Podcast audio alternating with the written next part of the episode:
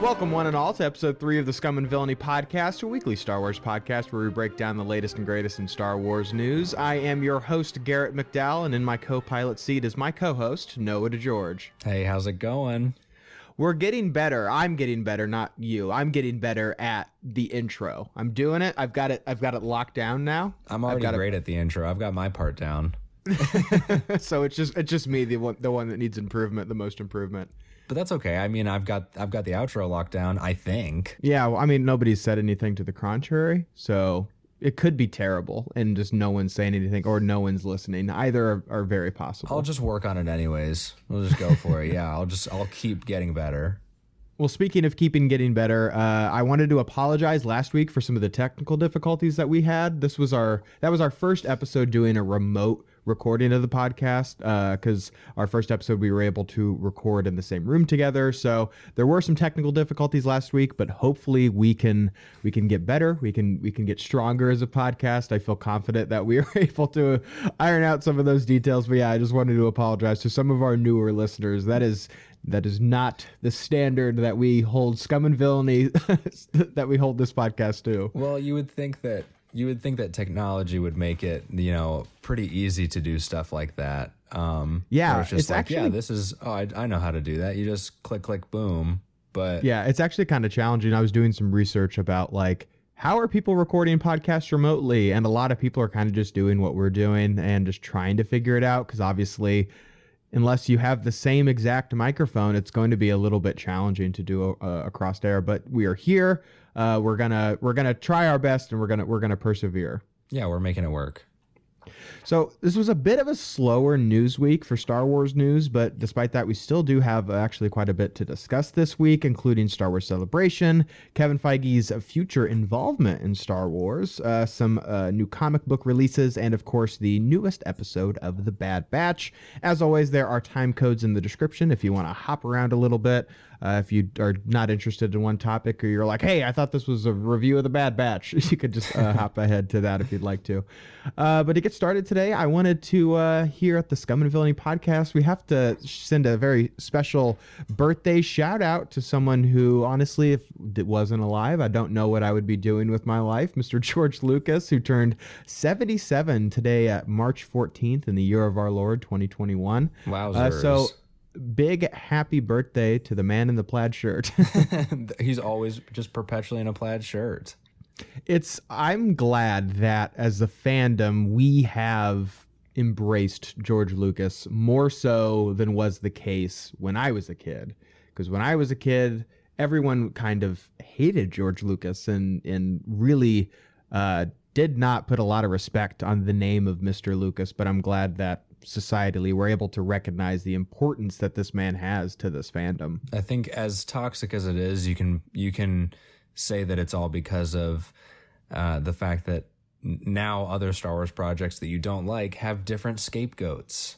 And yeah. I mean, it's sad, but at the same time, hey, man, George Lucas, he gets a break. Give him a so break. So now we're we're, we're sharing the the disdain that Star Wars fans have for Star Wars. No, it's not just directed at one person. It's Kathleen Kennedy and Rian Johnson yep, and exactly all this other stuff that's uh, frankly ridiculous. Hey, if you don't like a thing, don't be a jerk about it. Just don't like the thing and move on for the rest of your life. but speaking of uh, not being a jerk about Star Wars, uh, one place that you know we'll, we'll talk about our experience at this event, but Star Wars Celebration 2022, we have some good news regarding this event. The official Star Wars Celebration site announced that the event, which was originally scheduled for August 18th through the 21st of 2022, is actually moving up to May 26th and the 29th of 2022. So it's a bit of a shorter. Uh, uh um, a bit of a shorter event than what we experienced back in what was that 2019 2019 yeah um, and it's still going to take place in Anaheim, California at the Anaheim Convention Center. But it seems that we are going to get our uh, Star Wars celebration dose a bit sooner than expected. What do you think? Are you excited? Well, 2022 still sounds so far away to me. Um, yeah. But when I think about it in the context of it being just a year away, I mean, last year, you know, we were thinking that there was never ever going to be a Star Wars celebration ever again because I didn't know if there was ever going to be an anything ever again. you're right. last year. So Yeah. I mean, this is exciting. It's it's really exciting to to see nature healing and to Yeah. see uh, all of the uh, all of the cosplayers returning to their natural settings uh, in due course. See all the Willrow Hoods running around once again. When I see that, a single tear is just going to drop from my cheek, and like things are back to normal. when uh, when Star Wars Celebration comes up. We, you know, I, I'm gonna be the one crying when I see uh, at least a hundred people wearing a uh, the many faces of Darth Vader shirt. when you and I went. Um, so like to give a bit of a con- uh, bit of context here, you and I went to Star Wars Celebration in 2019 for the very first time. We had been both lifelong Star Wars fans, but you know, when you're a kid, it's hard to convince your parents to, you know, hey, I mean, it was also bi-yearly back then. Like when I was like, you know, when I became aware of what Celebration was, which was quite the revelation. I was like, wait a minute, there's a Star Wars like convention, or it's just, everybody Star Wars. It's just Star Wars, and they talk about Star Wars, and like everybody just gets together and loves Star Yeah. Wars.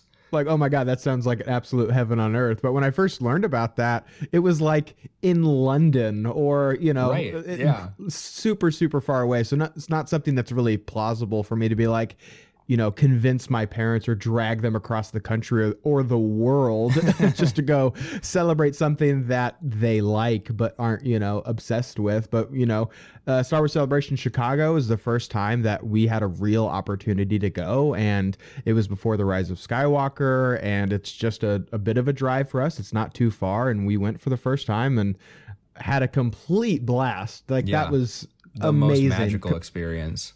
It totally surpassed all of my expectations of what that event could be. Um, at that time, uh, as I said, it was before the rise of Skywalker, but after the Last Jedi had come out, and I I had seen a lot of people express something similar after the event. That before they went, they were kind of honestly nervous because there was a lot of turmoil in the franchise, a lot of or in the, in the fandom. Honestly, a lot of turmoil among the fans. You know, people didn't really have an interest in engaging with Star Wars just because it was so toxic and tiring. But being at celebration and being among fans who genuinely feel it feels like a celebration in the truest sense of the word. You have a bunch of fans who are not just celebrating uh, the original trilogy, or we're not just celebrating the prequels. Every aspect of Star Wars, like the sequel trilogy, the animated stuff, all of it, the video games, The written all stuff, yeah. the books, the comics, everything. It felt all like of value, which felt uh, so refreshing. I don't know about you, but my cup overflowed. Absolutely. the- there's there's a the- corner there for everybody and you see some stuff that you that you didn't expect to see. You see some stuff that you will never get the chance to see again anywhere else. Um yeah, a few of my favorite things that I, I know they had on one convention floor, one area of the convention floor, they had people with um with like the RC controlled droids. And there's just Oh, a yeah, ton of yeah, people yeah. there that bring their droids and and they look great. People have like, you know, custom droids and um Mm-hmm. just to see people bring like their stuff that makes them happy about Star Wars and to see, you know, like other kids that got dragged there that don't know what they're doing Yeah. now suddenly, you know, just in wonderment of, you know, a little remote control BB-8 that can play with Yeah. them. That's insane that's- to me. It's so magical to be at a place like that because everyone is sharing their love for Star Wars and it comes out in different ways. You know, some people share their love through cosplay. You and I did some costumes. We're nowhere near, I don't think, as dedicated as some of the people who spend dozens and dozens and thousands of dollars on these costumes but that's ex- how they experience and and show their love for the fandom and how oh, you have people who are so such talented artists and craft such amazing things out of lego and all of this really spectacular stuff. And to see young kids there i thought that that was you know one of the most touching things is because these kids have no concept of the the turmoil in the fandom. There it's just the purest like takes me back to when I was a kid and just, you know, I just loved the prequels. I didn't know that half of the world hated them. I Yeah. I just loved those movies. I loved the toys. I loved experiencing it. So seeing the newer generation, it's honestly a, you know, a really common Star Wars theme about you know moving on and growing older and and purpose and all that kind of stuff. And to see the new generation who is eventually going to surpass us all seeing them carry the torch of the fandom was just amazing. Like know, i i'm yeah. so excited to, One- to, one thing to that- go back. I think one thing that like um that always struck me as a kid, I, I don't know about you, um, when I was a kid and you know my friends and I, the the biggest thing, like the coolest thing was finding out that something new was coming out. Yeah. You know, and and nowadays we take it for granted knowing you Mm-hmm. know exactly the moment that a trailer drops or hearing the news break about anything that's Yeah. Mm-hmm. upcoming ever. Um, but when you're a kid and you're like, what they're doing this, they're making Yeah. this, you know, like that's that's crazy. And Star Wars Celebration was like a showcase of you know, here's stuff. everything that we have that we want Yeah. to give to you, that we want to like share with you. And I just Yeah. can't imagine that as as a kid, like it would blow my oh, mind Heaven. Yeah, because I just remember when the Gennady uh, Tartakovsky show came out, and that was honestly the first, aside from video games, it was the first time that something had come out that I felt like I was privy to.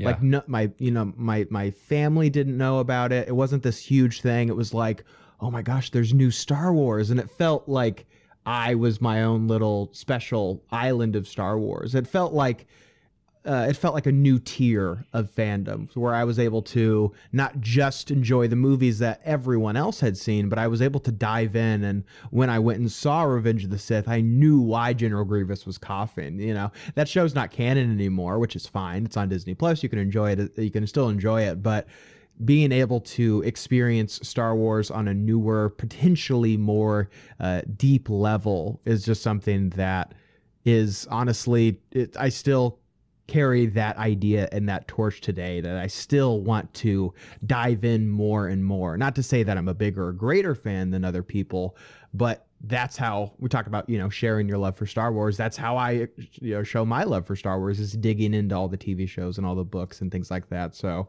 I'm super, super excited to be back at Star Wars Celebration and to be among all the fans, especially after the past year that we had. Um, I'm uh, it's still unclear on what the mask mandate is going to be, not just at Celebration, but around the world. So will we be masked up at Star Wars Celebration? Honestly, if I have to get there in a hazmat suit, I'm happy. I'm, I'm just there. happy to. I'm there. I'm just happy to be back. Uh, so we are going to move on to some uh, Kevin Feige news. I don't know if you've heard of this Kevin Feige guy, I, but he's, I he's heard got a I heard a little bit about this guy. so he's got these movies. Then there are these Marvel movies. I think it's Mar- yeah, it's Marvel. Is that how you say Uh, it? yeah, there's this Iron Man and this Captain America doing some stuff over there. He seems to be a pretty big deal, but There's a man made out of iron? You're kidding me. I know it seems so impractical. Uh, Variety reported that it. Um, this is this is the quote from Variety. So it's in regards to Kevin Feige potentially being involved uh, in future Star Wars projects. So from Variety, they interviewed uh, what is an undisclosed Disney executive. So it seems to be a bit of an anonymous source situation. So maybe take it for a grain of salt. But uh, this is a quote. It says After it was announced in 2019 that Feige would produce a Star Wars movie, there were rumors that he might assume more control of Lucasfilm. However, insiders say that Feige is fully committed to his Marvel duties and has no ambition to lead Lucasfilm or take more of a role. So, keep it in mind what Feige's current leadership is with Marvel versus what the leadership of Star Wars seems to be at the moment. Do you buy these comments? Do you wish that Feige would have more of a role? Where you th- what are you thinking here? I honestly, so this is actually um, an interesting question for me because uh, currently uh, I'm actually making my way through watching all of the Marvel movies in order. Um, I've never God- done that Godspeed. before. yeah, I know, I know. I'm uh, I'm just getting through phase or just starting phase two right now, Mm-hmm. and uh, yeah, that's all I'll say about that. I just I like. I I want to. Get it's got to be interesting though to like track the trajectory Absolutely. and to see the quote unquote progress. I, I still like a lot of those early movies. Iron Man is still one of my favorite Marvel movies, but to see the the the way that the creators see this product changing and evolving and getting more and more popular, that's got to be interesting to see for and sure. I think that um, a lot of people place the uh, the success of Marvel solely on Kevin Feige's shoulders um, Mm-hmm. to say, you know, he's the reason that these are are you know such a phenomenal series and it's it's so prevalent in our culture. Um, which that sure that can be said about it. Um, I think that especially, you know, not even just the recent uh, movies, but through or not even just the the first ones, but through all of them, um, there's there's a uh, there's an inconsistency when it comes to how many people are influencing these stories, and um, you know from moving between different directors of just sequels, you know. Uh, you get different visions and things, and um, so I feel like people will think that Kevin Feige can just snatch up Star Wars and save it from you know all the things they hate about it. Um, and I don't I don't think that one way or another that Kevin Feige is the the secret ingredient to making Star Wars good. Um, Yeah. I would be excited for him to to share his view on um, on a certain project. I don't think that um, that Lucasfilm needs a uh, a Kevin Feige type to say, well, okay, we're counting on you. We're counting on you Yeah. to fix all of this and then see where it goes from there. Um, he's an incredibly talented and smart person. Um, and he obviously knows what he's doing because people love Marvel. And yeah, I, yeah, I totally say? agree. No, no, no. I'm just saying, like, I, I agree that there seems to be this misconception of not only, you know, what the role of the, the the quote unquote person in charge of Star Wars, what their role is. That person right now is Kathleen Kennedy. Um, on certain sides of the in animation and things like that, uh, you have more of Dave Filoni, and people are have been calling for Kathleen Kennedy's head recently. Absolutely. past in the past couple of years. So I think there's that misconception, and there's the other misconception that Star Wars needs saved. Star Wars is we could get doing into that for an hour.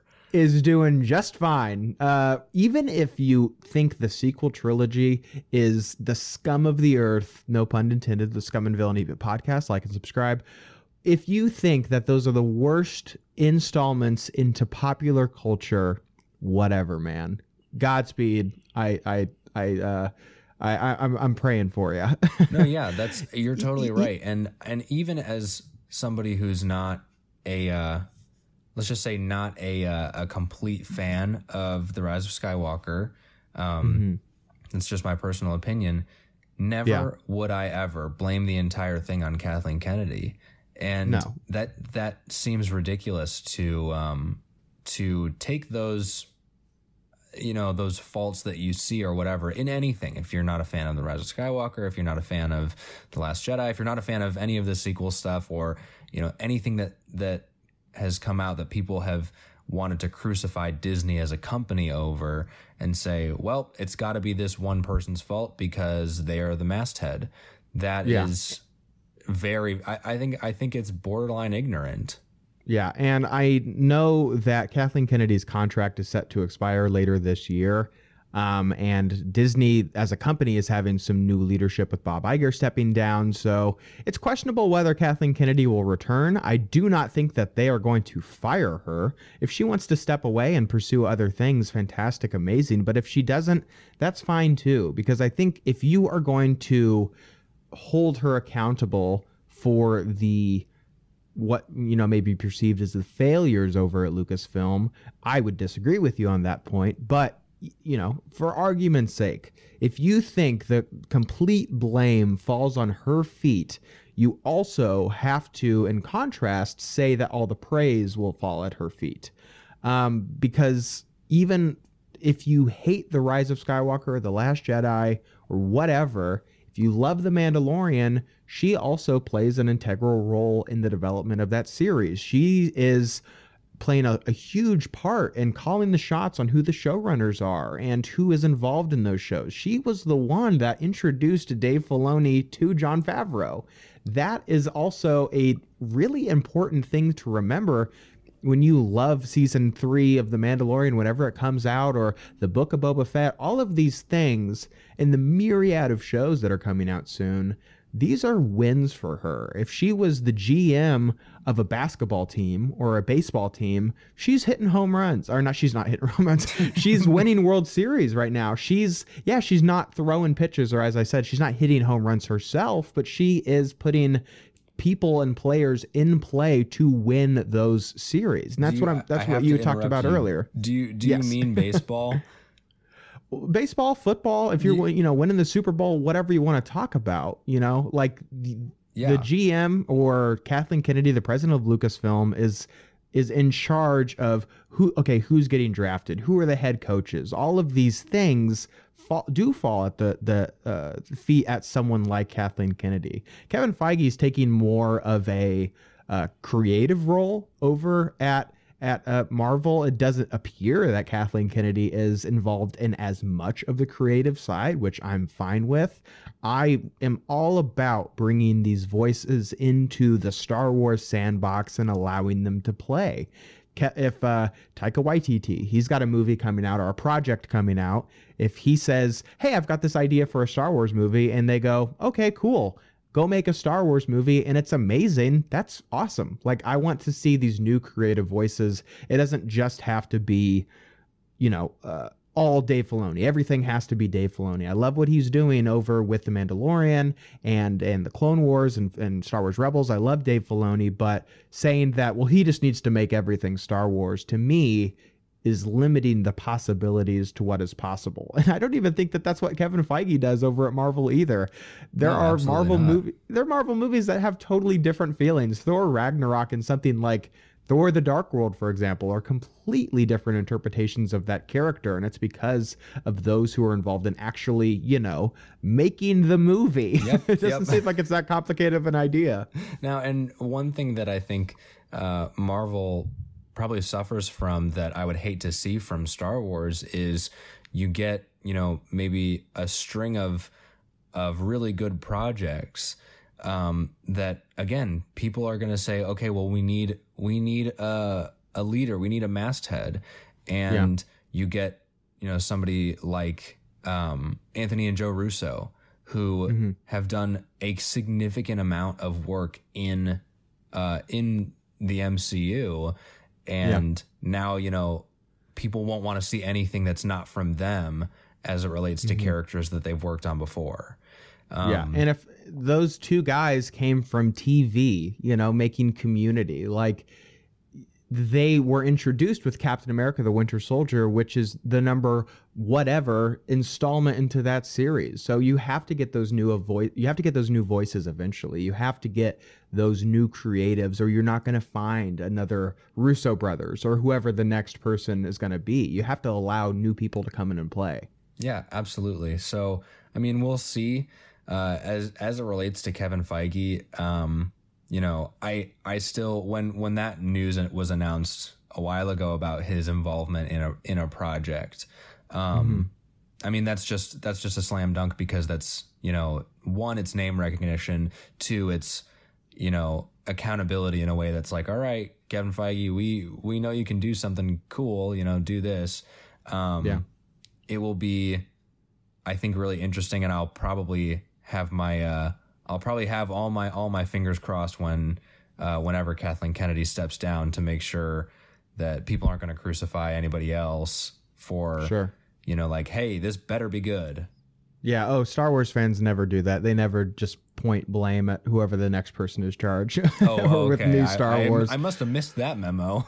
Yeah, and honestly, with how, with what we've seen, the new projects being announced, there doesn't need, in my opinion, to be the hyper connectivity that we see in the MCU. You know, we have all of these different Star Wars projects that aren't all you know episode 11 or episode or uh, Star Wars episode 10 and 11 and 12. We don't have this new trilogy coming along. We have random projects that seem to be, oh, I've got an idea for a thing. Cool, go make that. That's what's exciting to me. But as you said, we'll see. Um, I, I, I'm curious to see what the role Kathleen Kennedy is going to play with Lucasfilm here in the future, and Mich- Michelle Rejwan. There's a lot of different things happening uh, in uh, the world of Star Wars, so we will be sure to keep an eye on it to keep you guys posted.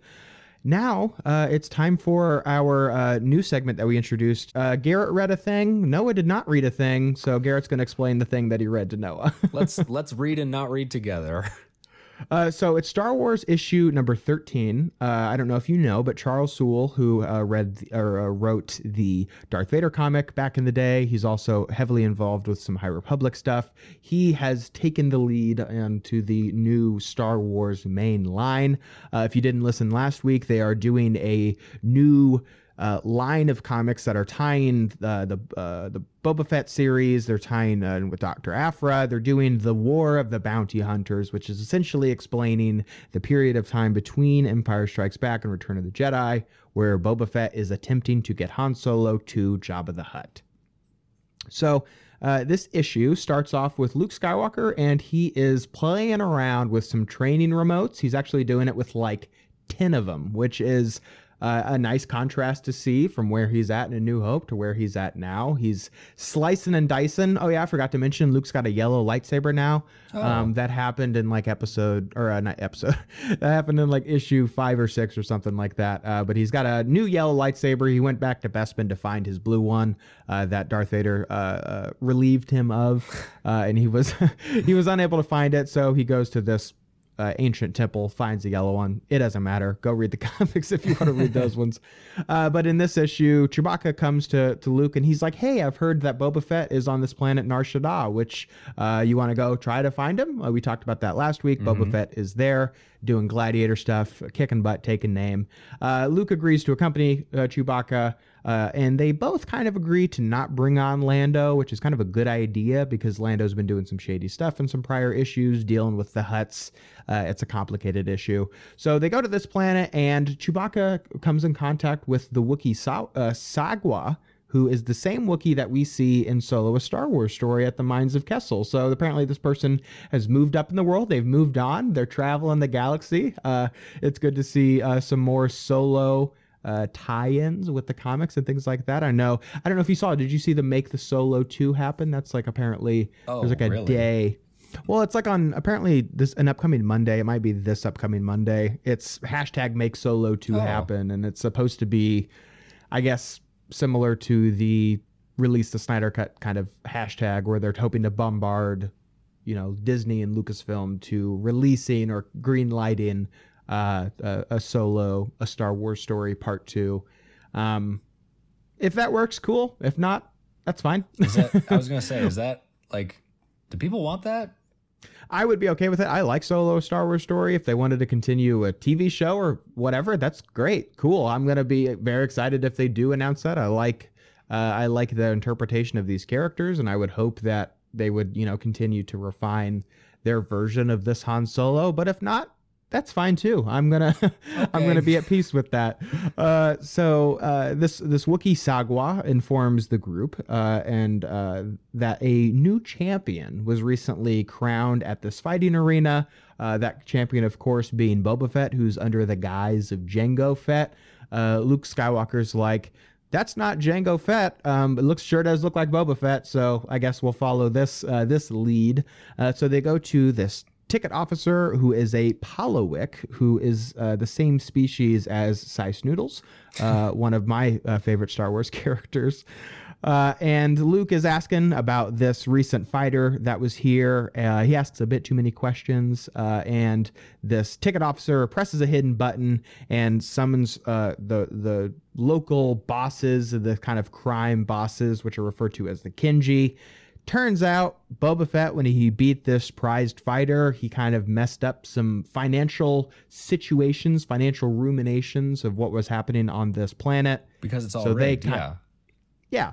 Of course, it's kind of like uh, the Pulp Fiction such a scenario. You know, you go you go down in two. I think is the is the line. um, but they uh, they call for they're called for backup. There's a bit of a punch up. Uh, there's speeders involved. Luke's deflecting uh, saber bolts. He ignites his lightsaber in this really awesome reverse grip kind of Ahsoka slash Starkiller uh, style, uh, which is it's it's nice to see him again progressing as a Jedi, getting better at fighting. They fight him off a little bit.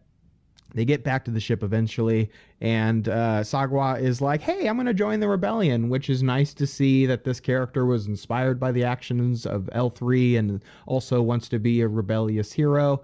Um, I hope we continue to see more of that character because I, I am I'm invested now. They got off the, the spice mines of Kessel. They're in the rebellion now. I want to see are them and uh, I, are, are Chewbacca and them going to hang out? Are they going to be pals? Yeah, no. Hashtag make the Sagwa movie. I guess I don't know. make make Sagwa happen. Yes. We're gonna tweet that out on Monday. Uh, so here's a point in the comic that I thought was kind of funny. So R2 kind of just says like, "Oh hey." I've got this list of former Jedi outposts, uh, and he acquired it on the Death Star.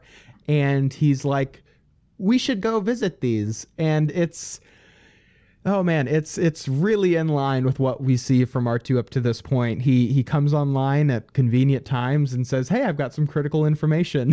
Why don't that. we that are mainly map related?" Um I don't know, maybe it's related to the fact that they've been exploring a bit more. The Death Star was like 3 years ago at this point, so maybe he finally got the last piece, uh, piece of the puzzle that he needed whatever. Uh, Luke Skywalker says that if they they want to explore these locations, it's going to keep them busy for decades, which of course is what we eventually see Luke actually do post Yeah. Return of the Jedi. He explores the Outer Rim, trying to find secrets to the Jedi uh, and the dark side as well. And then after this, Leia instructs everyone on the Falcon to return to the main Rebel fleet uh, because they are receiving a communication from an unknown party who may or may not be in possession of the prized smuggler Han Solo. And that's how the issue ends. Um, I thought it was fine. Um, it's a, I don't know. I, I didn't think that we got a lot of progression here. Um, I think the prior comic did a lot of narrative heavy lifting uh, in regards to this this this run here and what they're trying to accomplish. With this it doesn't seem like we got a lot of information from this comic uh, and it seems like we're mostly going to see things to come. Like i said i like seeing the inclusion of sagwa. I mean that's nice to see some more solo content out there.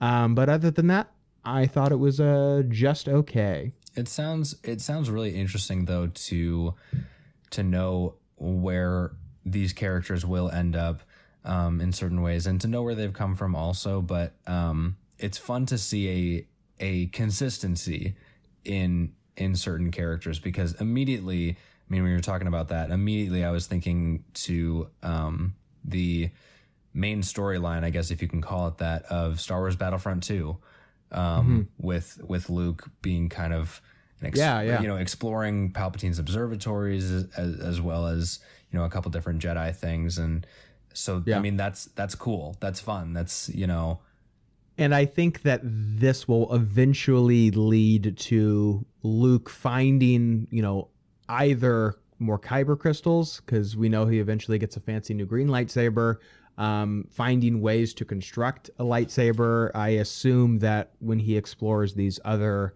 you know, Jedi outposts, that he's going to learn this information. Maybe he's going to, uh, uh, um, what's the uh oh man having a brain fart here at the podcast. What's the planet uh in uh, that ahsoka goes to with the little padawans? Oh that's believe- uh, Ilum.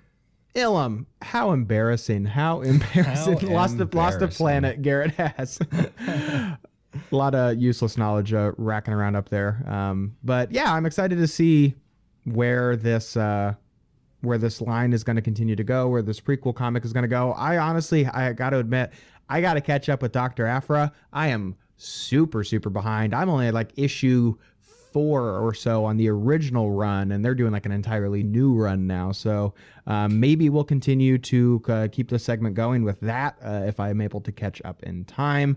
But in the meantime, no, we've got some Bad Batch to discuss. boy I watched that episode today I sure did you watched it like 15 minutes before we recorded. yep So it should be uh, fresh in your mind, would you It- say? it is. Yeah. Um, So what?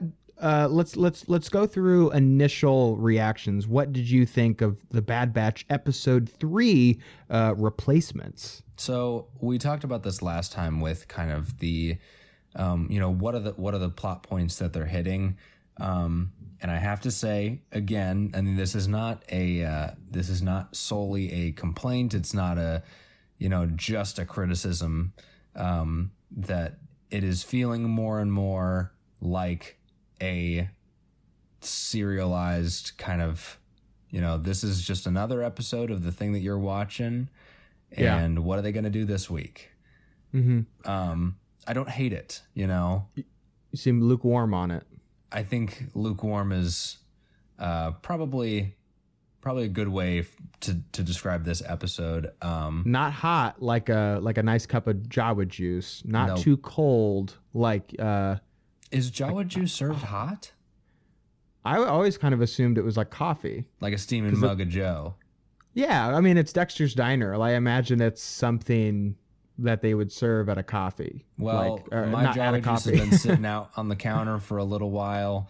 You got to throw it in the microwave. You got, or you got to get one of those like traveling uh, mugs that keeps them keeps it nice and warm. no, like a little little car car holder mug, you know. Or it could be like something real nasty and gross, like a like comes out of a tube or something like that. I hope it's I was not. wondering, are they are they juicing Jawas or does it just juice that Jawas also consume?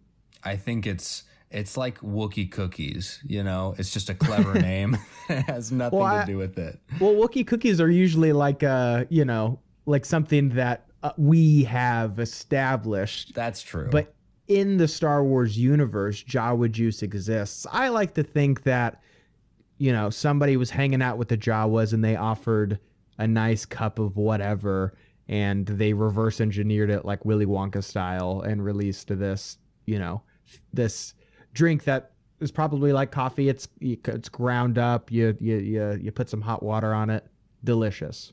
A- anyways, no matter how you make Java juice, uh, anyway we're um so i seem to be a bit more uh I- i guess invested i liked this episode a lot this Okay. was pro- probably i liked it more than last week i thought last week was a really nice bridge to where we are going uh versus where we were i thought it it, it asked some very necessary questions um and i really like this episode i think it is reminiscent of some prior Star Wars that we've seen before, but in a nice way. oh, you're, it you're totally right. Yeah, It also gets it's not afraid to get dark when it wants to.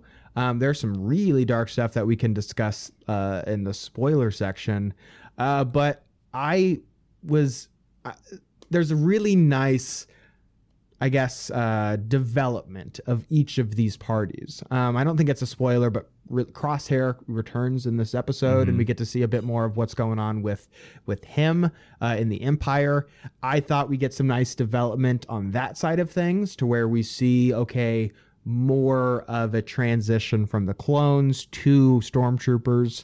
We also get to see more of a, a development on the Bad Batch side with Omega and seeing this relationship blossom into something that's not just the reluctant, well, we've got this kid with us, we got to keep them safe. There seems to be more of a solidification of family and found family and all those, you know, patented Star Wars themes. yeah. I was thinking of that too during the episode. Is it's it is like focused more on, um, you know, how are we building the relationships that these characters are undergoing even even with crosshairs what are you know what are his uh what are his roles now as it relates to being uh, kind of a servant of the empire and you know as this um, like unique uh, force of destruction that Yeah. they can use um, it's really interesting and um, and I do actually like um, I do like most of the stuff with Omega in this episode. There's a couple things that just jumped out to me as you know just kind of funny um, in general. Um, not anything that you know soured me on the episode. Um, Sure. because it it is in the truest sense. It is you know uh, reminiscent of stuff that we've seen before. Uh, it's not it's it's not reminiscent of the worst stuff we've seen before. You know, I don't I don't hate it by any means. Um, Yeah. and I definitely see the importance of the episode. Um, it was to me just you know it was a, it was a little bit short, and I knew like I kind of knew from the beginning where we were gonna end up, uh, like stopping, and that was and and those things were kind of fulfilled exactly to where I thought that was going to happen um, because it's because it's an animated Star Wars show and that's you know that's okay. Yeah. I think where this show and maybe The Mandalorian, I don't know, like I I, I like The Mandalorian as a whole so far. Um, I like season one more than season two, but something that I guess a lot of people had uh, issue with, particularly in season one, is the show's habit, I suppose you would say, of having there's that those three episode uh, like in the middle of season one where you've got a mission and then not a lot seems to happen in that mission and it's kind of tied together tied up in a bow that week and the next week it's the same thing and the next week it's the same thing. Um you know we could we can talk about that maybe if we do a mandalorian rewatch or something like that down the future uh in the future but with this episode it seemed to me like a direct continuation of what we see, a bit of a pit stop along the way, and you know, we will continue back on our journey in the future. And I think that this is more uh setting seeds for what we'll be able to see in the future. I mean, I agree this is you know actually the shortest episode of the the series so far clocking in at just 28 minutes. So it's not able to do a whole lot in regards to big picture narrative but we're you know we're getting in these middle chapters. It's going to kind of you know steer the ship a bit more than some of what we've seen before or like early in the season or what we'll see at the end of the season. I think right now we are just we're on this journey. Um i'm along for the ride. I'm enjoying this. Absolutely, Um, yeah.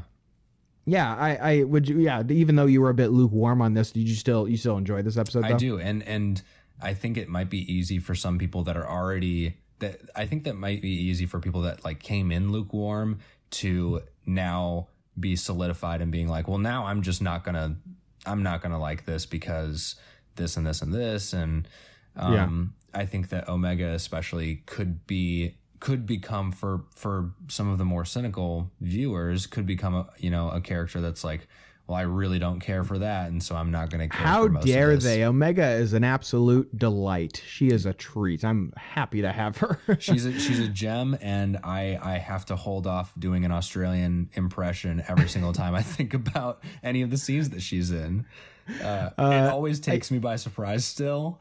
Uh, there was um there yeah there was one bit it kind of just made me chuckle um uh where she where Wrecker um early on in the episode uh asks uh to like eat her food uh and she's like you can have some of mine and then she just like he says like uh he talks to Hunter for a bit and she's just like okay and the what that interaction I just thought was kind of funny not Yeah. really for any real reason it just like was a very so is she is she from New Zealand or is she Australian I I was picking up on a New Zealand accent I, I would be, I would believe that it's New Zealand mostly because Temuera Morrison is uh, is from New Zealand, and if she's you know a clone, then it would make sense that her accent would still be you know New Zealand. She's but been around all those uh, those clones her whole life. It makes sense that she yeah. would have an At the same time, though, her accent is so thick. It is like it is so strong. It Yeah, it's endearing, though. Jawa juice. it's endearing. I really like it. I, Yeah. I I think yeah, not to really get into spoilers, but there's something towards the end of this episode that is so freaking touching Yeah. and was just really made me feel more attached to this family as a real found family, especially with what we get in the prior episode, which honestly I thought contrasts really nicely with what we see the relationship between Din Djarin and Grogu. Um, at the end of season two, you know, yes, we see Grogu make a choice to go be with Luke Skywalker, but up to that point, Din Djarin is trying to find a home for this creature. And yes, it's sentient. Yes, it's 50 years old, but it's not really able to communicate in any real way other than just uh, you know, cooing kind and stuff like that. Yeah. It's it's it's still a baby. Whereas Omega is able to to think for herself, is able to to talk to these people, and her saying, "No, I want to be with you guys. I want to stay on this path with you," makes me, I guess, I don't know, be more invested in this group as a family. And I think with what we've seen in prior Star Wars animation, that's what I loved about Star Wars Rebels is it feels like a family. It's not just, you know, a group of people who happen to be on this mission or happen to be in the rebellion together. It's like no, it's a family, which is probably above all else one of the key defining themes in all of Star Wars is this idea of found family. So seeing myself uh, for myself seeing Omega solidify herself among the Bad Batch and truly being part of the crew is uh, what made this episode really stand out for me. Yeah, they do, um, and they they bring it up spe- like specifically, saying you know like um, in in a couple different areas. It relates to something else in the episode, um, but you can see these thread lines of the importance of uh, the Bad Batch's like moral values and um, mm-hmm. their sense of togetherness. When when Hunter says, you know, "We never leave one of our own behind," yeah, um, and I, like I guarantee you that this writing is going to come full circle to where you know even in this episode, there's a point where you know Omega does she she asks, "Am I like I'm I'm part of this crew now too?" Right? Yeah. Um, mm-hmm and I, I actually thought about that for maybe longer than I should have. I know it's it's not like a throwaway line, but it's also not it's nothing poetic. Um, sure. But it's interesting because um, at the core of their existence as clones, they like she is she has to be a part of their crew because this is the story that we're telling about. You know the the internal conflicts of clones that have um, have different loyalties to what Mhm. would be the norm. And at the same time, though, this is, as we've seen in now three episodes, um, it's a dangerous place out there. And Yeah. I can see right now that they're building they're building this up for people to be attached and for people to care. And I'm gonna hate when something really dangerous happens that you know that actually shows like, Yeah. hey, you care about this. I know you do. And it's like, Yeah. yeah, you got me. Yeah, they're gonna rip it away from us, and it's gonna just I'm gonna I'm not gonna be able to heal properly. If something happens to Omega, I'm gonna freak out. hey man, I'm just saying, like they they're doing they're doing it right right now. Where I'm I, I'm putting it out there at this point as a from ep, if you look at like episodes one through three of the Mandalorian and episodes one through three of the Bad Batch at this point. I am more tied or emotionally engaged or whatever you want to say to the character of Omega as opposed to at that time the character of Baby Yoda. yeah, So I'm not saying in the entirety of The Mandalorian, but eh, from episodes one to three, I am more emotionally attached to this character. I might have been a little bit more intrigued about Baby Yoda because of him using the Force and things like that. But with Omega now, there's also that intrigue there, but I think it's the connection that these people have with Omega that makes me also more connected to them. So we still have a lot to, uh, left of the season. We'll see where the involvement goes with that character. But let's move on to spoilers a bit here. Uh, but let's let's get a verdict: thumbs up, thumbs down. Where are you feeling on episode three of the Bad Batch replacements? I'm still giving it a thumbs up. Really, I'm at a- um, yeah, I'm at a thumbs up too. yeah. All of the I, I think the A and B plots work really strongly together. Um, and again, I'm excited that Crosshairs was back. You know, I we we talked about that last week, where it's like, well, of course he's going to come back in the next episode because we need to we need to show both of these things conversely. Um, really, I do think that it's it's really solid stuff. It's not um, it's not super progressive. It's not um, super unique and daring, but it is you know Yeah. it is really solid still. Yeah. Yeah, I think that's what we're probably going to see for the next couple of episodes. We're we're unsure on what if we're going to get multiple seasons out of this series. They haven't really said either way. We really don't even know how many episodes of this season specifically that we're going to get, but I feel like what this episode needs to do in regards to us caring for these characters and be invested, but also giving a nice snapshot on where the galaxy is. I think this episode does a really good job at uh, facilitating both of those needs. So, Let's move on a bit to spoilers here. Uh, so this episode begins with kind of picking off with where we left last week, where we have this broken ship traveling through hyperspace. It was uh, badly damaged by the Empire from the prior episode. So the there was a there's a really funny line from Tech where he's like, "No, we're doing fine. No critical systems were compromised, thank God." And then like the ship immediately just starts like falling out of the sky. Uh, I thought that that was a, a really funny moment there. That's very Star Wars. That's yeah, yeah, yeah. Um, I, I will say that was the first thing that I thought of that I was like, oh no, am I not gonna like this episode? Was like, okay, here we are. This is the uh, pit stop repair the ship episode on a oh, planet that yeah. we don't know about yet, and and yeah. I I did get some alien vibes. They they you know crash land on the planet and and it's very dark and stormy and there's some kind of creature threat looming outside. Yeah. Um, which is cool. I mean, but it, it, again, I was like, please, please be more interesting than, uh, than all these different like repair episodes that we've seen before. See, I got to push back a little bit here. I'm, I'm getting, I'm giving a rare pushback here because for me, that was very Empire Strikes Back for me. If you were to break up Empire, if you're going to break up Empire Strikes Back into episodes, it, this would be like episode three of Empire Strikes Back. It's like, oh, you know, they. I'm not like uh, like making fun of you, but people have said if Empire Strikes Back came out today, people would be complaining because it's like, well, they spend the whole movie on an asteroid, you know, like repairing their ship. Nothing really interesting happens until the beginning and the end of the movie, but. Yeah, and but what do we get on that scene? We get the relationship between Han and Leia a bit more developed. We see their relationship blossom. We we get to see them part of this uh, dysfunctional family, and I think that that's also what we get here. You know, yeah, yeah. sure, you could, I, I, guess you could say that it's the the same thing, but I I don't see that. I see it. This is just more as maybe, you know, a, an homage per se, or uh, just similar I guess I don't know. I, it's hard to, uh, to really describe, but to me, this doesn't feel like creatively bankrupt or something that some no, people, I guess, could not. throw around if they wanted to. But yeah, you have a group of people who are on this ship. They crash land on this mountainous kind of rocky terrain.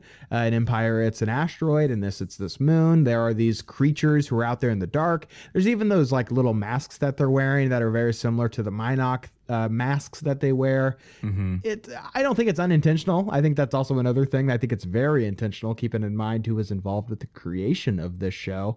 Um, but yeah, I, I I appreciate the the pause that we get. I guess in the show like this, if it was just gonna be 10 episodes or something like that, I understand why there would be, a, I guess, a bit more urgency to want to continue with the plot. Uh, but like I said in the spoiler free section, I think we get both. We get some continuation yeah. of the plot, some development of the characters. One of my favorite, uh, like, you know, relationship building moments is what we see at the beginning, where, as I said earlier, Wrecker is is you know given a bit of the rations and then omega offers her uh, or offers him her rations.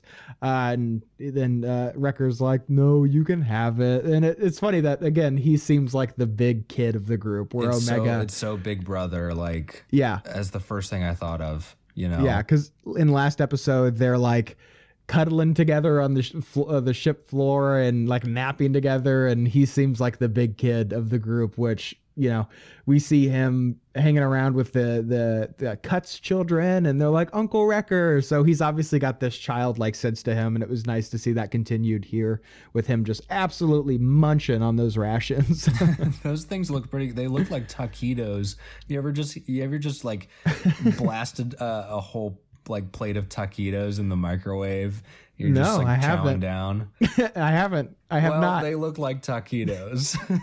I was thinking they looked almost like a little bit of like a Zagnut bar, like one of those old timey, like weird sawdust dry candy bars that you'd get in like the you know a gas station like 1963 or something like that.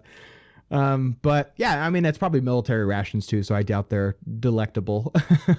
you never know. Um, yeah, so there's a bit of a discussion here on um, uh, uh, with the Bad Batch in regards to Crosshair, where um, uh, uh, Wrecker also speaking of his kind of his childlike sense, he's like, I miss Wrecker, like he's my friend, and I and I miss him. Um, and Omega, there's this conversation with uh, with Hunter later in the episodes in regards to Crosshair, Crosshair, with you know they're talking about you know you shouldn't be angry at him. This is something that he doesn't really have control of, which is something that we talked about last week. Is it's kind of this tragedy that this character who for all you know intents and purposes is loyal to these his brothers like he's he's spent his whole life being loyal to them and then his freedom and his autonomy is taken away from him and now he has to kill them and it's probably going to end up in something pretty tragic to where the that choice is taken away from the bad batch now to where they want to protect omega but this this unstoppable force keeps coming after them and isn't going to stop because they can't. I, I'm glad that they underlined that in this episode. Yeah, and another thing that they that they go into as well is, um, you know, they're they're also kind of on the hunt for discovering the the mystery of these inhibitor chips. Um, mm-hmm. That's something that's going to be an ongoing thing, I'm sure. Of, yeah, because we know that Rex is going to be later in this show, so I'll probably yeah. get a bit of a discussion with that. How did he did he bypass his? Well, I mean, we know, but like they don't know. Did he bypass his? Did he just just didn't do it? You know, like we've see we see him in in Clone Wars. He kind of resists a little bit. It's not yeah. totally. It's not completely taking over him. So yeah, I think we're totally going to see that. Um, and I, I like that a lot. I like the those those threads are are super interesting because you, you, know we talked about it this episode is more than just one of those typical you know pit stop along the way episodes there's a lot of deep um, character choices and uh, a lot of deep uh, threads that are that you know are being pulled more and more um, that I know that they're not going to just let go of you know yeah so absolutely. I like that a lot yeah, and some of the development that we get in this episode is uh, more on the Imperial side of things uh, with Project War Mantle, uh, which is you know seemingly the first. Uh, uh, it's not confirmed, but it would be seemingly the first recruitment special op Empire. Uh, you know, Uh, squad that's these comprised of one clone, Crosshair, who seems to be fulfilling the Kaminoan you know, cloning facilities' new role, I guess, in the empire of not breeding soldiers, but breeding people who are just going to train these new recruits and then eventually be phased out. Because there's then there's going to be people that are in the empire that have been trained are going to be able to train others. So mm-hmm. we we see a bit of uh, the Kaminoan side of things. We see their role in all of this start to dwindle and dwindle, and they see it too, which I'm interested. Uh, I'm interested to talk about more, but also for future episodes. I'm curious to see uh, where they're going. So yeah, we see Crosshair as this new commander, and there's a conversation uh, with Vice Admiral uh, Vice Admiral Rampart. Uh, about the the strong government needs soldiers. They need loyalty, and you can't have loyalty if it's this mechanical chip that is forcing people to be loyal which I think is kind of funny uh, because we see time and time again that the Empire has tons of defectors and tons of people who are like, hey man, I'm not super vibing with this whole, you know, murder stuff. So I think it's it it go it plays to the the constant idea of the empire being egotistical and thinking that everyone will just kind of bow to their will and and yeah. bend to their to and bend to their bend their knee, you know. Yeah, and we we get that in uh, in the interactions with uh, Crosshair and the uh, and the the set of troopers uh, that have been recruited uh, under his leadership. Um, when they go they go to visit uh, Onderon to find Saw Gerrera's camp, and they're yeah. ordered to basically finish that mission. And right. one of the, yeah, and one of them after they they take out a lot of the uh, the people at the camp that have weapons, um, there's only civilians left, and Saw is not there, and uh, Crosshair is like, all right, well, we're just gonna Get rid Yeah. of everybody then. And I really loved the juxtaposition before be- before we see that scene. We see a conversation that we talked about earlier with you know Omega talking to to the group and saying like you, shouldn't be mad at Crosshair. Uh, and Hunter saying that you know we've never left anybody behind before, and there's this real sense of loyalty uh, being being brought about in this group, and then we immediately cut to this uh, this Project War Mantle, whatever the squadron is is called. I don't think we really know yet, but the squadron traveling to this mission, and one of the first things that they say is like this new recruit is saying like you know we're i'm gonna take your position as as commander and that he's eventually going to you know kill crosshair or we don't really know but there's absolutely no loyalty in Yeah. this in this group and i just really loved the juxtaposition of complete loyalty in spite of this other person trying to actively kill you versus a, a team who's trying to work together just completely you know disintegrate because of infighting and, and ego and, and jealousy and all that stuff that's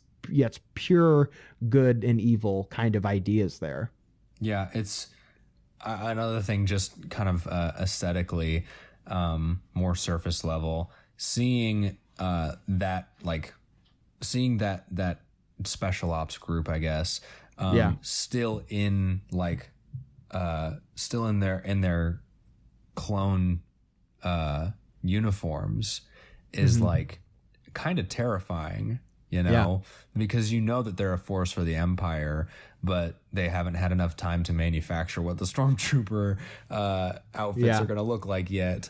do you think that there's going to be I I would say probably not but do you think that there's maybe going to be a hybrid costume or i guess uniform that's the transition point from the clones to the stormtroopers. Do you think that we're going to see something like that or do you think because of things like you know solo or or solo star wars story or rebels that it's like you don't really or even fallen order you know like no we see the clone trooper armors. We don't see this kind of weird clone stormtrooper variant. Maybe we will with something like a special op group who's Yeah. you know a unique thing that isn't isn't the norm but do you think we're going to see something like that I think we will only because um, Star Wars loves its new designs, and I love Star Wars' new design, like new designs. So like, i want a funko pop yeah, no, I that's I think that that's totally possible, especially because like clone trooper designs are something that that people take a lot of pride in.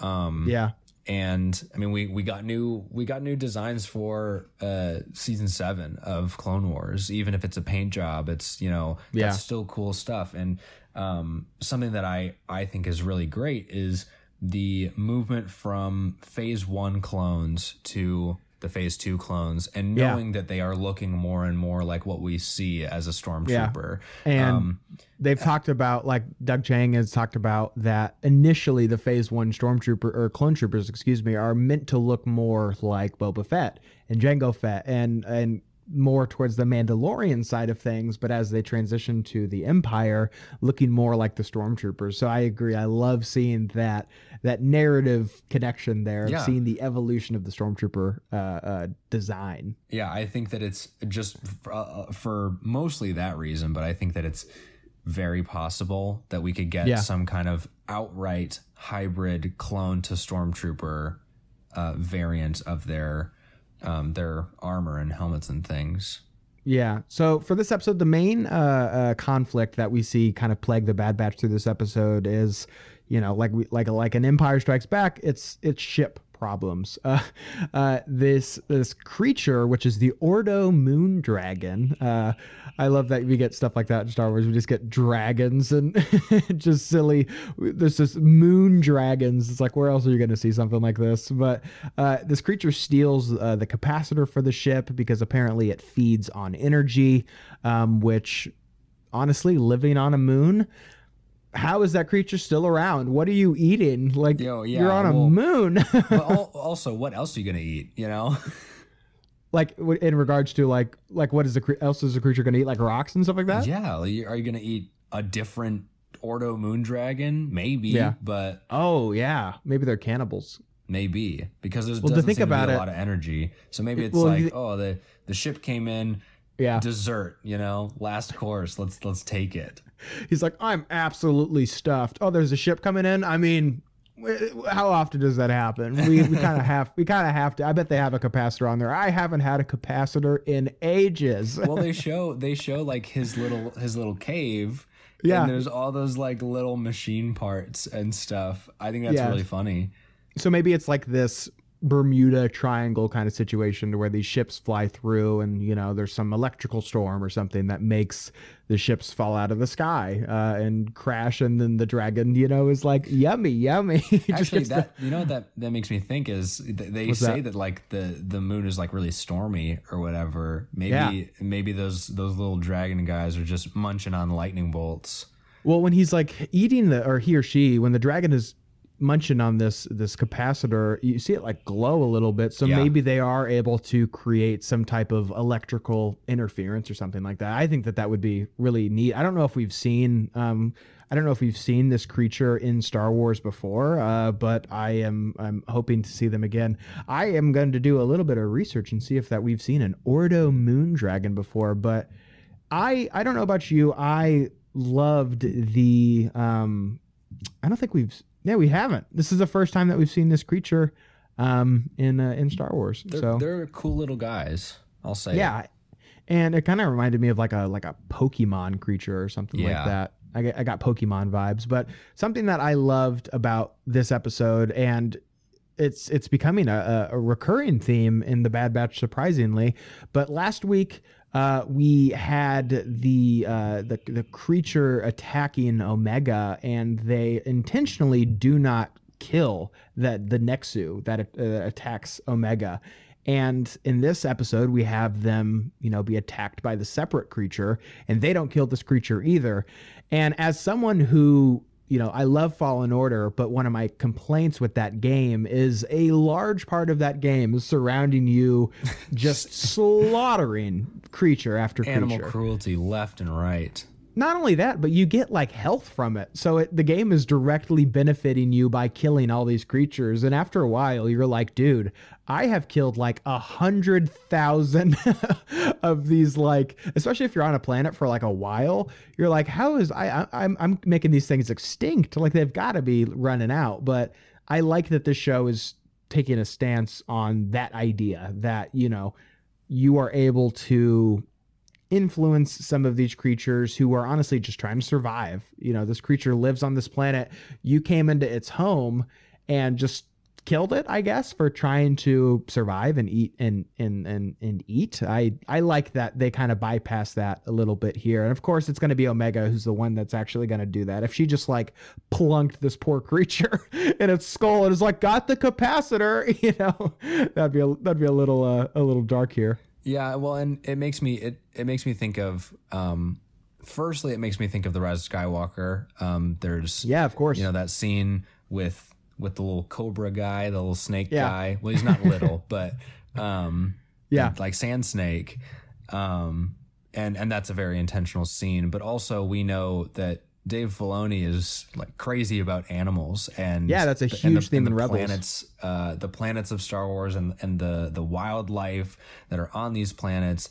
It's something that you see in Rebels as well. Um, Yeah. more so that there are dangerous creatures, but you don't have to blow up their entire home just to be like, "Whoa, that was a close one. Got rid of that pest." Yeah, and and re- uh, especially with rebels like the Loth wolves and the Loth cats, like those are a huge part. And the Loth wolves eventually become an ally of the rebellion because Yeah. they are so tied to the Force, and that's what made me kind of uneasy about uh, uh about Fallen Order. Is like, well, I'm getting the force from killing these creatures it felt kind of dark side to me but uh, but i i digress. Uh so on this moon um they are again trying to to get this capacitor from the dragon but back on camino we get more uh uh engagement uh, and time with crosshair and this new this new batch of, of soldiers with again project War-Mantle.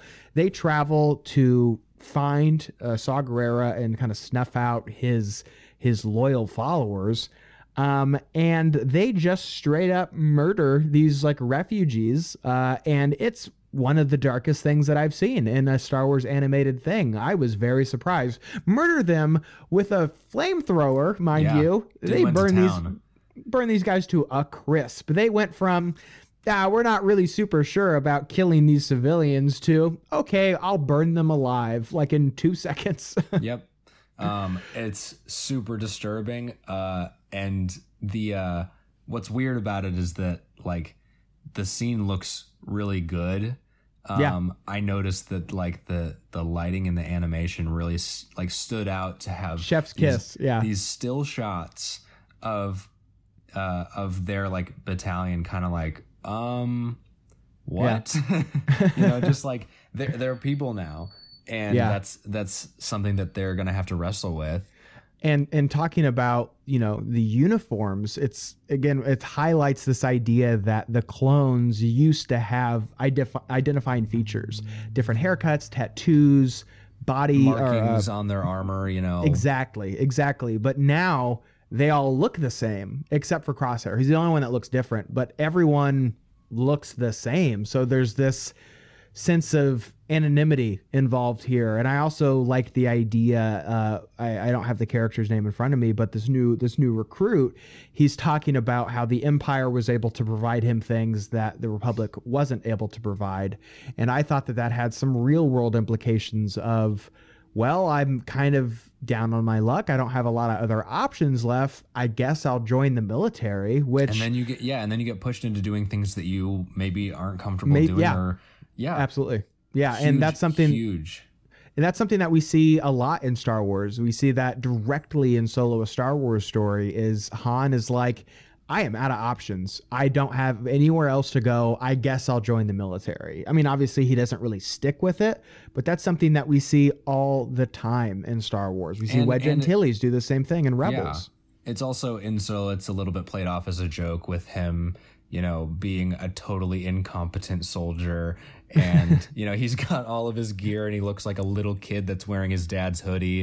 and so it's like there's there's that where it's like, well, I don't really know what I'm doing here and now I'm in the field of battle and you kind of know in the back of your head like that's a dangerous place for someone to be that is just like, well, I need I need something to to make ends meet and Noah, Um, he is a he is a highly trained soldier. We heard it f- straight from Vice Admiral Rampart's mouth. yeah, yeah, yeah, yeah. and with the standard of the empire of who is considered trained, I imagined he's just like you know a pretty good soldier. he can Yeah. hit stuff, so uh, that's that's that's got to count for something. And with a flamethrower, what could you not hit? So, yeah, this moment super super dark, um, and it really underlines this idea of following orders. Good soldiers follow orders. They don't question orders. Again, it's sad to see what uh, Crosshair is forced to do. I'm. I wonder if it's this get out kind of you know scenario to where you have the the real person being back just seeing everything that's happening and being completely un, like unable to control what's happening. Like like we see the same thing in WandaVision. We have these people who are just crying while they're smiling because you know they're like a marionette. Someone's you know pulling the strings and they're not able to do anything about it. If you think about it like that it's super horrifying and it's Uh, really absolutely. it's it's tragic. So i i hope that i hope that we see some sort of redeeming factor for crosshair to where he's able to maybe sacrifice himself or break for just a moment to you Yeah. know to to make that moment count i hope And- that it's not just like the celebration of killing the bad guy because he's not he's not a bad guy Yeah, and the and the juxtaposition of that, uh, you know, someone like Crosshairs, if you look at it in that sense, versus a recruit who has the choice, Yeah.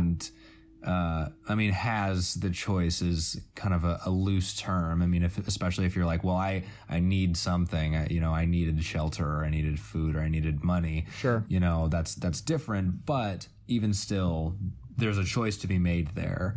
Um, seeing that juxtaposition is really strong, and this is not this is not a show clearly that is going to back away from that. Yeah, and it reminds me of one of my uh, favorite. We, we talked about uh, Battlefront 2 earlier. One of my favorite quotes um, from that game is when Luke Skywalker's talking with Del Meeko, uh, and and Luke, you know, senses conflict in Del Meeko, and Del Meeko says, "I mean, of course, there's there's going to be conflict in me. I'm seeing what the Empire is capable of. I've seen what they've they've they're doing here, and I've done it." And he's like, "But I really don't have any other option. Like, what can I do?" And Luke's like, "You have a choice to." To be better, you know, I, I'm not going to kill you here, but I know that there's conflict in you, and I know you'll make that right choice. And we see that choice uh, with the imperial soldiers all the time. They have a choice to do the right thing, um, and and you know I'm I'm curious to see where these other soldiers will continue here. Uh, we don't really get a, a, strong idea of where their allegiances lie. We don't know if this defector or he's not. I mean, he wasn't a defector. He still wants to be a part of the empire. He was just like not about killing innocent civilians, which I guess the bar's you know pretty low. So yeah, we don't know if these other soldiers are like-minded that they're not really uh, they're not cool with killing innocent people. Uh, I guess we'll, we'll we'll have to see. But yeah, after this scene, um, we get uh, a, a, glimpse of Omega, who, as we said, kind of confronts this creature. She gets the the capacitor back joins back up with the rest of the crew. Hunter's impressed that she was able to kind of take on this creature on her own. She doesn't really say either way whether she killed it or not. So I'm, I wonder if Hunter sees her in a different light, like, oh my god, she's a cold-blooded killer. Well, she freaking yeah. killed that thing. she she says like she didn't have to use the blaster. You know, she snapped its neck. yeah, she yeah. Hunter's just like he's oh even god, more impressed. strangled it. he's even more impressed. He's like, "Oh my god, she didn't even have to use the blaster. Like she is a she's a savage." yeah, but I mean, it's a great it's a great tie-in with you know, and they say it again at the end of the episode, but with her being like, "Am I not part of this crew?" Like, yeah. this mission doesn't have to be enacted the way that you know maybe the Bad Batch is used to, you know, kicking down doors and and blasting people in the face. Yeah, absolutely. Know? Like some, it's a lesson that Wrecker could probably learn a little bit. You know, well, uh, maybe we'll see that. I mean, that would be. I think that yeah. would be really sweet. That'd be really touching to to show the two of them being like, okay, well, how do we solve this problem? Yeah, and he grows to more of a, a gentle giant as opposed. I mean, he's a, he's a gentle giant now, but maybe a, a gentler giant uh, yes. towards the end of the episode. But speaking of gentle giant, I got to talk about it. Probably my favorite episode, or probably my favorite moment of the series so far. Seeing the room that Wrecker makes for Omega. They make her uh, this room in this gun turret and uh, excuse me, it's uh one of the most touching, sweetest things I've seen uh, from this series or Star Wars things in a while. It is just yeah. like, I don't know if it got you, but it really got me. I thought it was so, so sweet that this person who's really never had a room before, from from what we've gathered, has mostly just been poked and prodded by the Kaminoans up to this point. Um, we get some some talk with the Kaminoans that they need the clones back in order to kind of stay in the picture. Um, do they need Omega back? Do they need the Bad Batch back? We don't really know. I guess we'll have to see. We could talk about that, I suppose, later. But Omega finally has that family, and she has a yeah. space that's her own with a nice view, able to see the stars that she's never really seen before. Uh, they've got like toys there and nice lights. It's genuinely the sweetest thing in the world, uh, and it's made me like Wrecker a lot more as a character. Whereas before, I was just kind of like, oh, eh, he's the about strong him, but guy. Yeah, no, yeah, yeah, yeah, yeah, yeah. There, there's he's quickly there's becoming one there. of my favorites. Yeah, he's yeah. quickly becoming one of my favorites of the group. Um, the the one thing that uh, again we're talking about themes of juxtaposition, and I will never get enough of you know this dichotomy of anything yeah. in Star Wars because that's the, you know that's the whole point. Um, but they show they show her getting her room uh, either immediately after or immediately before right. um, crosshairs comes back into where the bad batch had their bunks yep. together and it's like i mean that's just that is textbook right there that got me yeah that I, yeah because like, he's he's looking at the cross hatches and you know he, he kind of sits there. It's it's a little bit you kind of get a glimpse of the humanity right. in him because where he's either other people in those you know there's there's new people yeah. in those beds now and he's still there. That's yeah. to me that's great. Yeah eh, people who are still loyal to him he doesn't know that but still loyal to him despite the fact that he is trying to murder them and you know trying to trying to kill them. And and even further juxtaposition we're having like juxtaposition inception here uh, we see the kaminoans who are discussing bringing these people back here not because they you know they like them or they they have a relationship with them, but they need them. So it's Mhm. a they the belonging that they want them to have is more of a transactional one where they want to stay relevant with the empire. They they need to. I assume it's a monetary thing. If they're not going to sell clones to the empire, who are they going to sell them to? Um, they they existed before the Clone Wars. I know they discuss in the Darth Plagueis novel why uh, Palpatine chose Camino as the cloning facility. So they were up to something beforehand. I, I guess I don't really know if we know what they were up to uh, in, in, canon, but yeah, I know it's discussed in the Palpatine or uh, the Plagueis novel. Beside the point. Um, yeah, they they they want to have uh, the the Bad Batch back in in Camino to do tests on them, try to. I don't know. Maybe maybe it's it's some force sensitivity thing. Maybe that's why Omega was able to stay safe from this creature. Um, we don't know if it's it's if it's a carnivorous creature, so we don't even know if it if it wanted to eat her. Um, right, but that's true. yeah, so I- I guess we'll have to see with with Omega. What are you thinking in regards to what we're going to see in the future with the Kaminoans and Omega and the Bad Batch? Where's your head at? Where's your little tinfoil cap hat at? Well, I would love to see. Um, I know that this is a stretch, but um, one line that the Kaminoans say at the end is they talk about how the original sample um, from Jango Fett is like Yeah. dwindling. Mhm. Um, I'm wondering what implications saying something like that has. Um, whether it relates to maybe where Boba Fett is, where he's hanging out in the universe at this point, um, or how it relates to some of the more important clones that we know. and the Kaminoans hire Cad Bane to go find Boba Fett and bring him back. Talk about some tinfoil hat. That is that that be is good. That's that I is mean, I would love to see on my Cad head. Bane. Well, I know that there was that animatic where you know Cad Bane shoots Boba in the in the noggin, and that's what creates the creates Yeah. the dent there. But I don't, yeah, I don't know if we will see a Cad Bane in the show, or if they want to maybe save him from the Book of Boba Fett. We're not really sure, but I'm excited to to keep following the show. I'm excited for next week, and excited to to, to keep on keeping on with the Bad Batch. Yeah, I'm I'm definitely along for the ride. Absolutely. Well, I think that that is episode three of Scum and Villainy. Noah, do you want to wrap it up and take us home? I'll wrap it up. I'll take us home. Everybody, thank you guys so much for tuning in with us. We hope you learned something today. If there's anything that you you've got any bits of news that you think we should cover, head over to our Twitter and shoot us a message. But for now, this has been Scum and Villainy with Noah DeGeorge. And Garrett McDowell. And may the force be with you. We'll see you next time. See you guys.